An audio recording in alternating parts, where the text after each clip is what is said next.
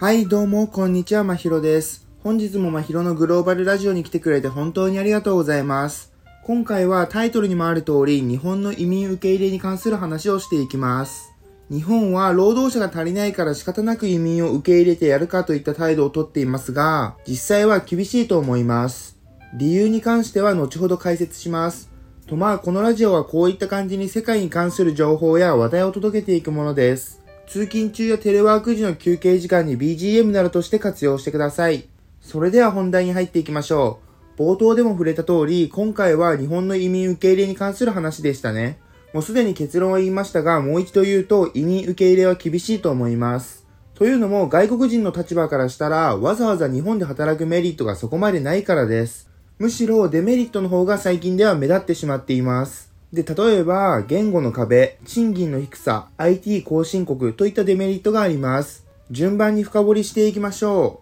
う。まず一つ目のデメリットである言語の壁から見ていきます。皆さん知っての通り、日本以外の先進国で当たり前の英語を日本人の多くは話すことができません。なので、日本で働きたい外国人は日本語を話せる必要があります。世界でもトップクラス級の難しさを誇る日本語です。ちなみに他の先進国なら英語が通じるので現地の言葉を事前に学んでおく必要はありません。少し想像してほしいのですが、英語を話せる出稼ぎをしたい人は、働く前に日本語を学ぶ必要がある日本か、英語を話せるのであればすぐに働ける他の先進国のどちらを選ぶと思いますか？おそらくよほどの日本好きでない限り他の先進国を選ぶと思います。というのも新たに難易度の高い日本語を学ぶのが手間だからです。外国人からしたら当たり前のことですよね。二つ目のデメリットは賃金の低さです。意外と多くの日本人は知らないのですが、他の先進国などと比べると、日本の給与水準はそこまで高いわけではありません。そりゃ発展途上国と比べたら日本の給料は高いですが、アメリカやカナダ、シンガポールなどの方がもっと高いです。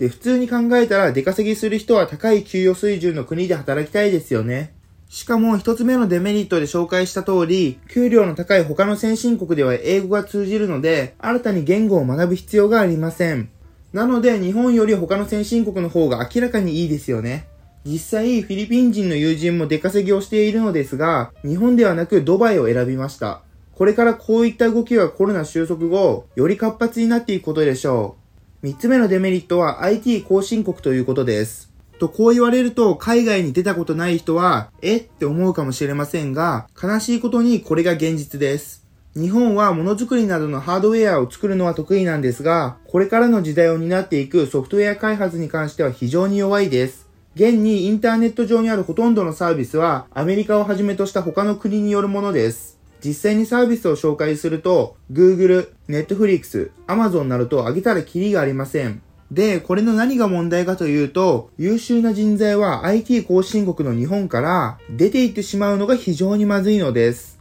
というのも、必然的に質の高い企業が少なくなり、賃金がより低くなってしまう可能性があるからです。で、話を移民の方に戻すと、普通そんな将来衰退しそうな国で出稼ぎをしようと思いませんよね、ということです。とまあ今回のことを簡単にまとめると、日本は許可さえ出せば移民をいつでも確保でき、労働者不足を解決できると思っていますが、実際はそんなことはないといった話でしたね。で、その理由としては、言語の壁、賃金の低さ、IT 後進国というデメリットがあるからでしたね。なので、日本全体でこういったデメリットを考慮して改善していかなくては、移民受け入れどころの話ではなくなるのです。まずは、手っ取り早く改善できる英語から始めていきましょう。という感じでこれからも世界の面白そうな出来事や知っておくべきトピックを簡潔に紹介し、皆さんのインプットに役立てるように配信していきます。最後まで聞いていただきありがとうございました。もし今回のラジオを聞いて役に立ったなと少しでも思ったらフォローといいねをしてくれたらとても嬉しいです。